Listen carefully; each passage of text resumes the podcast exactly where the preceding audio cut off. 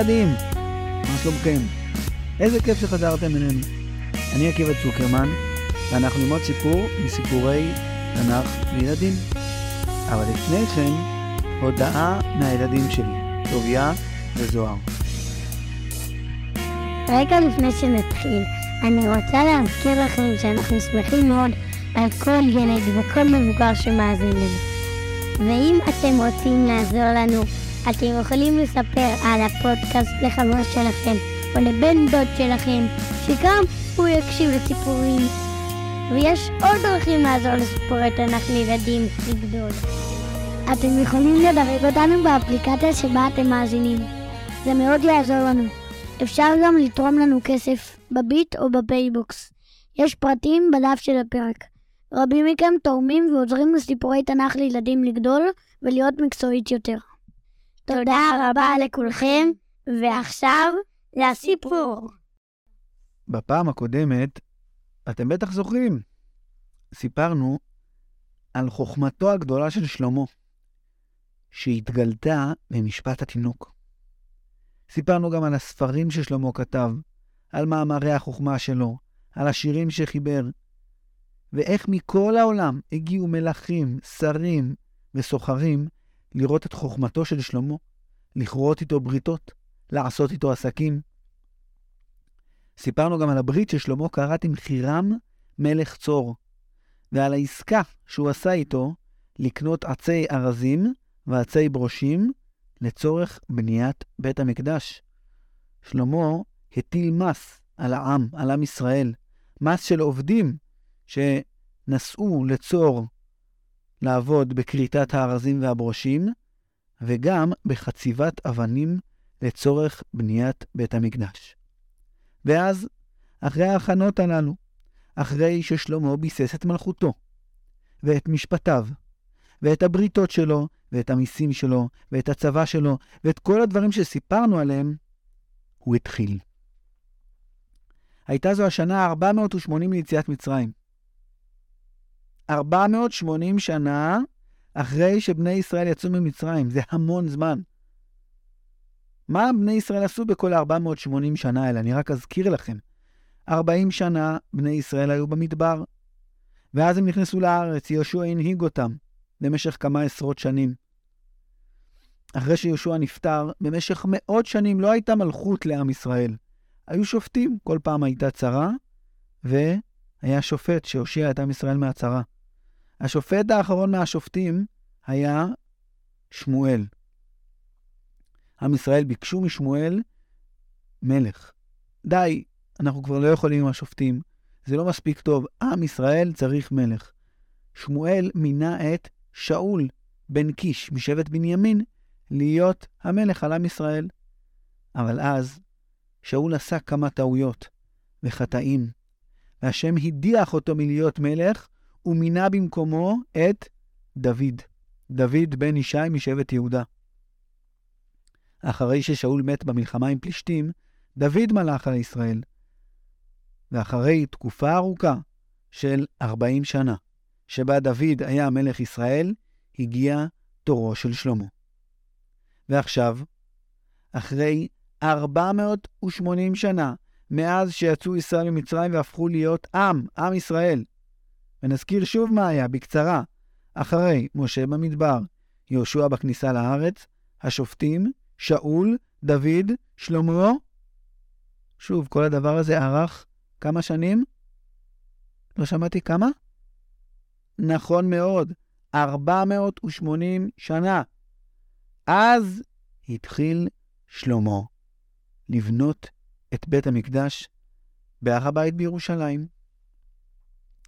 זה היה בשנה הרביעית למלכות שלמה, ואני רוצה שתנחשו עכשיו באיזה חודש זה היה. בואו נראה אתכם. ניסן, לא. סיוון, לא. תמוז, גם לא. תשרי. לא. לא, לא, לא. נו, אז תגיד כבר באיזה חודש. חודש זיו. חודש מה? מה זה חודש זיו? חודש זיו זה החודש השני. אתם יודעים שלא תמיד השמות של החודשים היו כמו שהם היום, תשרי, חשוון, כסלו, טבת. פעם היו לחודשים שמות אחרים. בכל תקופה השמות שלהם קצת השתנו. ופעם פעם בכלל לא היו שמות לחודשים, רק מספרים, החודש הראשון, החודש השני, החודש השלישי. בתקופת שלמה, לחודש השני, כלומר לחודש אייר, קראו חודש זיו. מה זה זיו? זיו זה אור. אייר זה חודש שזה כבר האביב בשיא עוצמתו, כבר כמעט מתחיל הקיץ, ולכן קוראים לו חודש זיו. אז, בחודש הזה, התחיל שלמה לבנות את בית המקדש.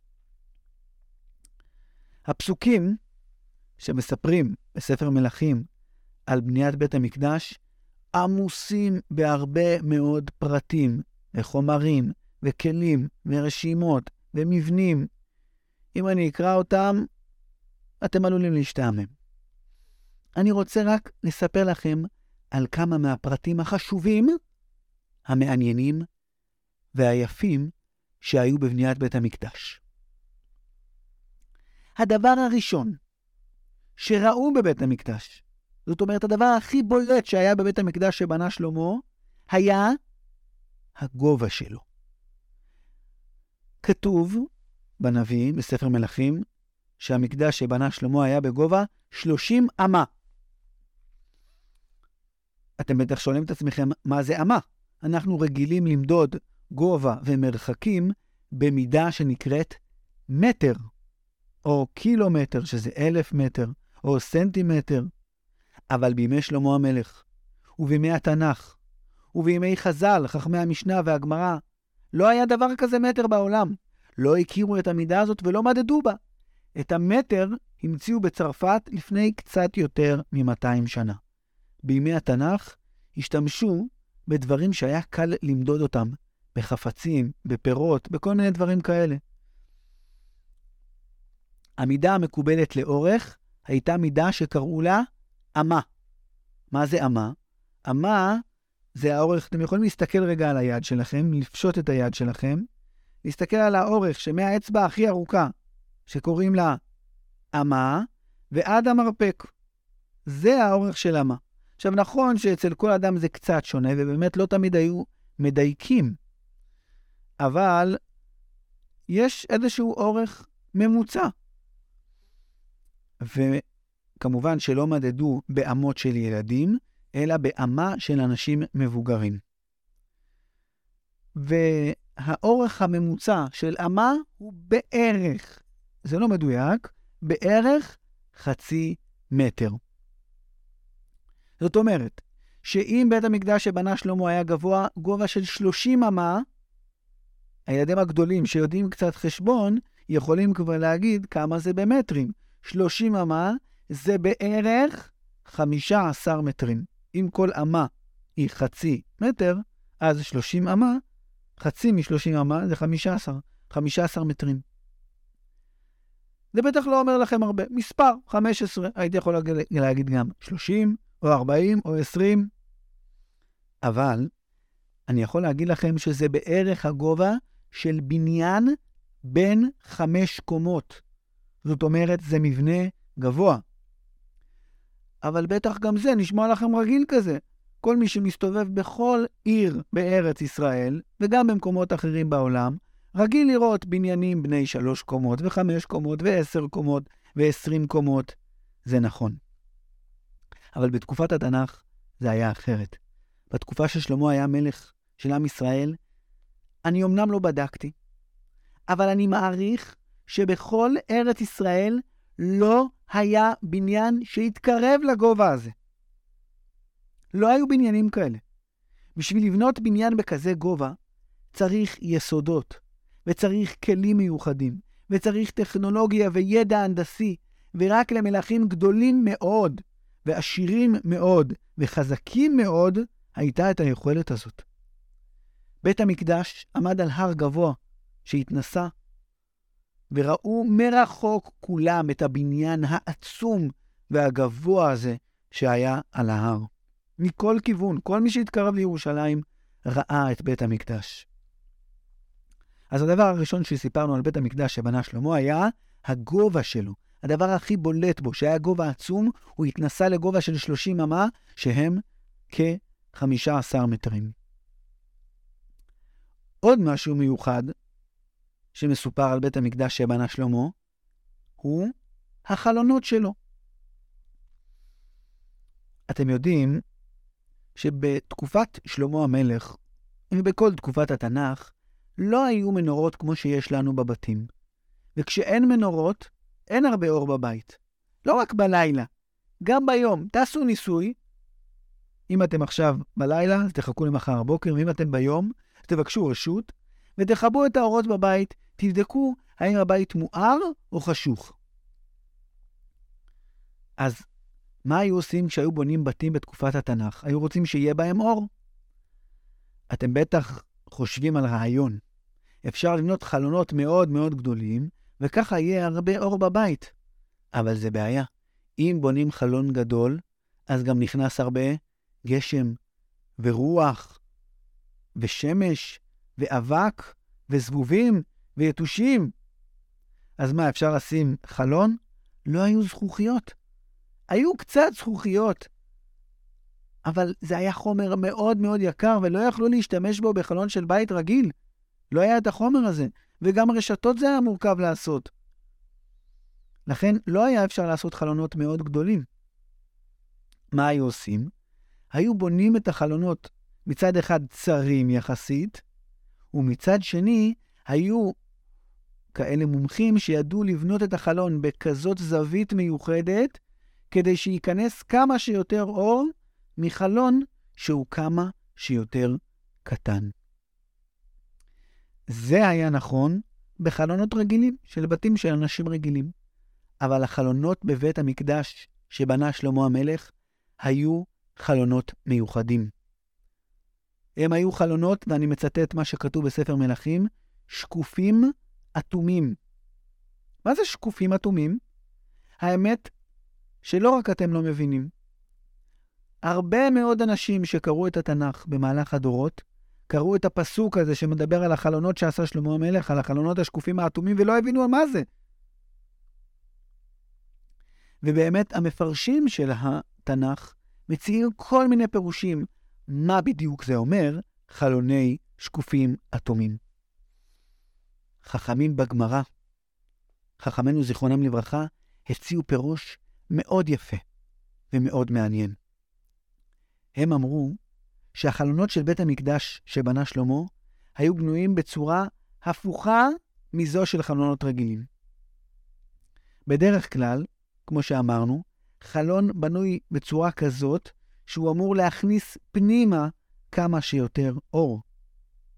אבל החלונות של בית המקדש היו בנויים כאילו הם רוצים להוציא החוצה כמה שיותר אור. וזה לא בגלל ששלמה התבלבל ובנה את החלונות לכיוון הפוך. שלמה היה מהנדס, בנאי גדול מאוד. הוא למד מהבניינים הכי יפים והכי גדולים והכי מוצלחים שהיו בתקופה שלו, בארץ ישראל ובמזרח התיכון. היו לו את החומרים הכי יקרים וטובים, ומהנדסים מוצלחים. למה הוא בנה את החלונות הפוך? תחשבו רגע, אולי יש לכם רעיון. חז"ל אומרים שבית המקדש זה בית שלא היה צריך שייכנס אליו אור מבחוץ.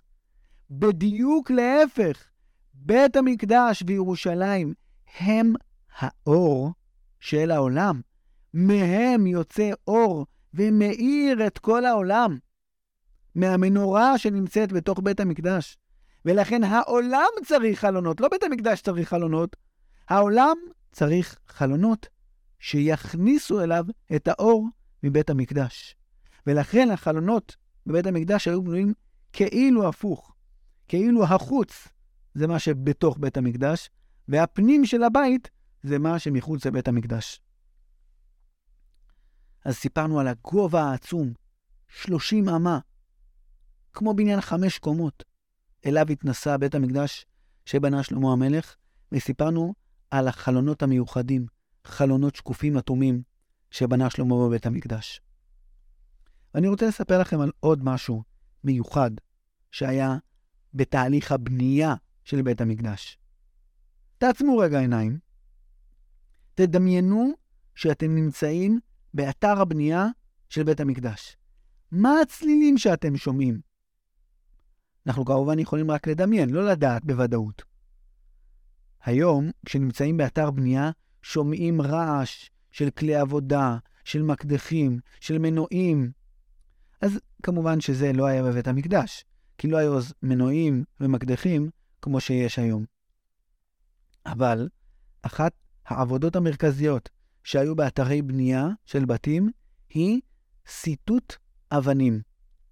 היו מביאים אבן ממחצבה, ואז רוצים להכניס את האבן לתוך שורה, והיא לא בדיוק נכנסת. מה עושים? לוקחים מקבת ופטיש, ודופקים על האבן, ומורידים ממנה חתיכות. טק, טק, טק, טק, טק, טק, טק, ועוד חתיכה, ועוד חתיכה, ומכניסים את האבן. וככה מי שנמצא באתר בנייה, עוצם את העיניים ומאזין לרעש של ההתרחשות של אתר הבנייה, שומע רעש של פטישים ומקבות. רעש כזה אומנם היה רגיל בבניית בתים, אבל לא בבית המקדש שבנה שלמה. בבניית בית המקדש היה שקט. זאת אומרת, הפועלים בטח דיברו ביניהם, קראו אחד לשני, צעקו, אבל צלילים של פטישים ומקבות לא היו. חציבת האבנים והסיטוט של האבנים נעשו הרחק במחצבים, במקומות שבהם הוציאו את האבנים מהאדמה, שברו אותם, שם סיטטו אותם. הרחק מהר הבית, הרחק מאתר הבנייה של בית המקדש. את האבנים הביאו שלמות. הסיעו אותן כמו שהן שלמות מהמחצבה. ובכל שורת אבנים מצאו פתרון איך לסדר את האבנים בצורה מוצלחת. אבל לא השתמשו במקבות ובכלי ברזל לסיטוט אבנים באתר הבנייה של בית המקדש. יש פסוק מיוחד שמדבר על המזבח, שאסור להניף ברזל על אבני המזבח. כי חרבך הנפת עליה ותחלליה. החרב ששופכת דמים מחללת את אבני המזבח. לשאר האבנים של בית המקדש היה מותר להשתמש בברזל בשביל לחצוב אותם, אבל בכל זאת, שלמה לא רצה שיהיו פטישים ומקבות באתר הבנייה, אלא סיטט וסידר את האבנים באתרי החציבה הרחוקים מהר הבית וממקום המקדש, והסיע אותן כמו שהן שלמות. רעש של פטישים ומקבות לא נשמע באתר הבנייה של בית המקדש. אז סיפרנו כבר על שלושה דברים מיוחדים בבית המקדש שבנה שלמה. על הגובה העצום, 30 אמה, כ-15 מטרים. על החלונות המיוחדים, חלוני שקופים אטומים, שמוציאים את האור של ירושלים ובית המקדש לכל העולם, ועל האבנים, אבנים שלמות שהגיעו כמו שהן מאתרי הבנייה, וצלילי פטישים ומקבות לא נשמעו באתר הבנייה של בית המקדש. אספר עכשיו על עוד משהו מיוחד. בזמן העבודה על בית המקדש, הקדוש ברוך הוא התגלה לשלמה ואמר לו משהו חשוב מאוד. ולפני שאני אגיד את הדבר החשוב הזה שהקדוש ברוך הוא אמר לשלמה, אני חושב שמי שמכיר את חלק אפילו מסיפורי התנ"ך, לא יכול להבין את זה. הוא לא מצליח להבין מה שהשם אמר לשלמה, לא בגלל שזה בעברית לא מובנת. אני רוצה להסביר לכם את זה, ואני רוצה שתשתמשו שוב בדמיון שלכם, ביכולת המחשבה שלכם. אתם מוכנים? בסדר? תדמיינו רגע שמעולם לא נחרב בית מקדש. זה לא קרה אף פעם. אין תשעה באב, לא נחרב בית המקדש הראשון, לא נחרב בית המקדש השני. מגיע מלך אדיר, אחד המלכים הגדולים בעולם, אולי הכי גדול בעולם, בונה בית מושלם, יפהפה, עצום בגוב, בגובה שלו, מרשים מאוד, עם החומרים והטכניקות הכי מתקדמות בעולם. וזה בית שלא שייך לבני אדם, בית ששייך להשם, לקדוש ברוך הוא. עכשיו נניח שבא אליכם, אליך, אלייך, בא מישהו ושואל אתכם, תגידו, מה נראה לכם יהיה עם הבית הזה עוד 50 שנה? טוב, תשובה מעניינת. מה אתם חושבים שיקרה איתו עוד 100 שנה? עוד 500 שנה? עוד 1,000 שנה? אני מניח שהתשובה שלכם בטח תהיה, מה זאת אומרת? זה הבית הכי חזק, והכי חשוב, והכי קדוש, והכי מפואר בעולם. הוא יהיה כאן. השם בטוח ישמור עליו. זה נשמע הגיוני, נכון?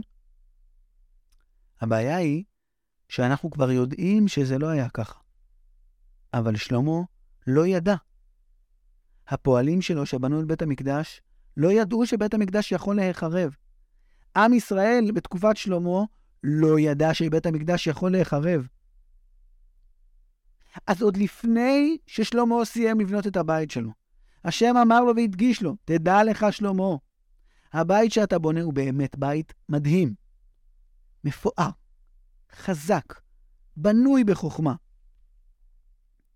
אבל תדע לך משהו מאוד מאוד חשוב. הבית הזה לא יעמוד לנצח.